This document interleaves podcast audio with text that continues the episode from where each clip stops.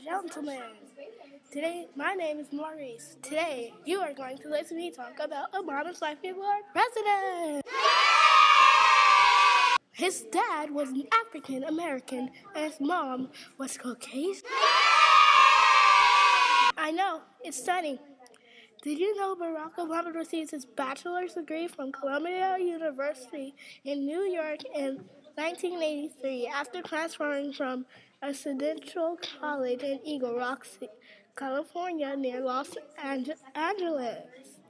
He spent a couple years in New York City working for a business, then moved to Chicago to take a job as a community organizer and advocate for poor in Chicago as part of the Catholic Charitable Organization. He worked there for five years and then went to Harvard Law School, where he served editor of Harvard Law Review. After he earned his law degree in 1991, he practiced civil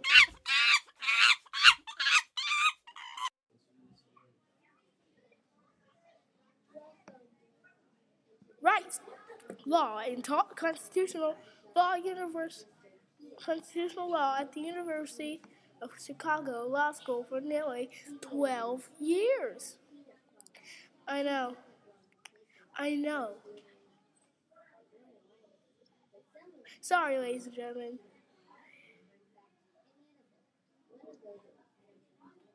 The baby, the monkey, I mean, just irritated me. Anyway, sorry. That's all I can tell you. See you until next time. You don't know?